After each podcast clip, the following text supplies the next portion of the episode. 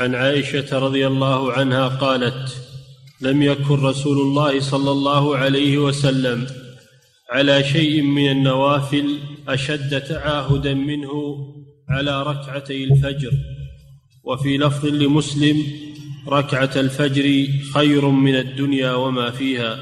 نعم هذا كما ذكرنا أن راتبة الفجر لها خاصية على غيرها من الرواتب. أن النبي صلى الله عليه وسلم كان يحافظ عليها في السفر والحضر بينما كان يترك الرواتب في السفر. ثانيا أن النبي صلى الله عليه وسلم قال ركعة الفجر خير من الدنيا وما فيها. هذا يدل على تأكد ركعتي الفجر راتبة الفجر وأنها خير من الدنيا جميع الدنيا من أولها إلى آخرها وما فيها ما فيها من الأموال وما فيها من كل المرغبات.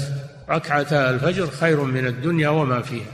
هذا يدل على فضل هاتين الركعتين وتأكد هاتين الركعتين.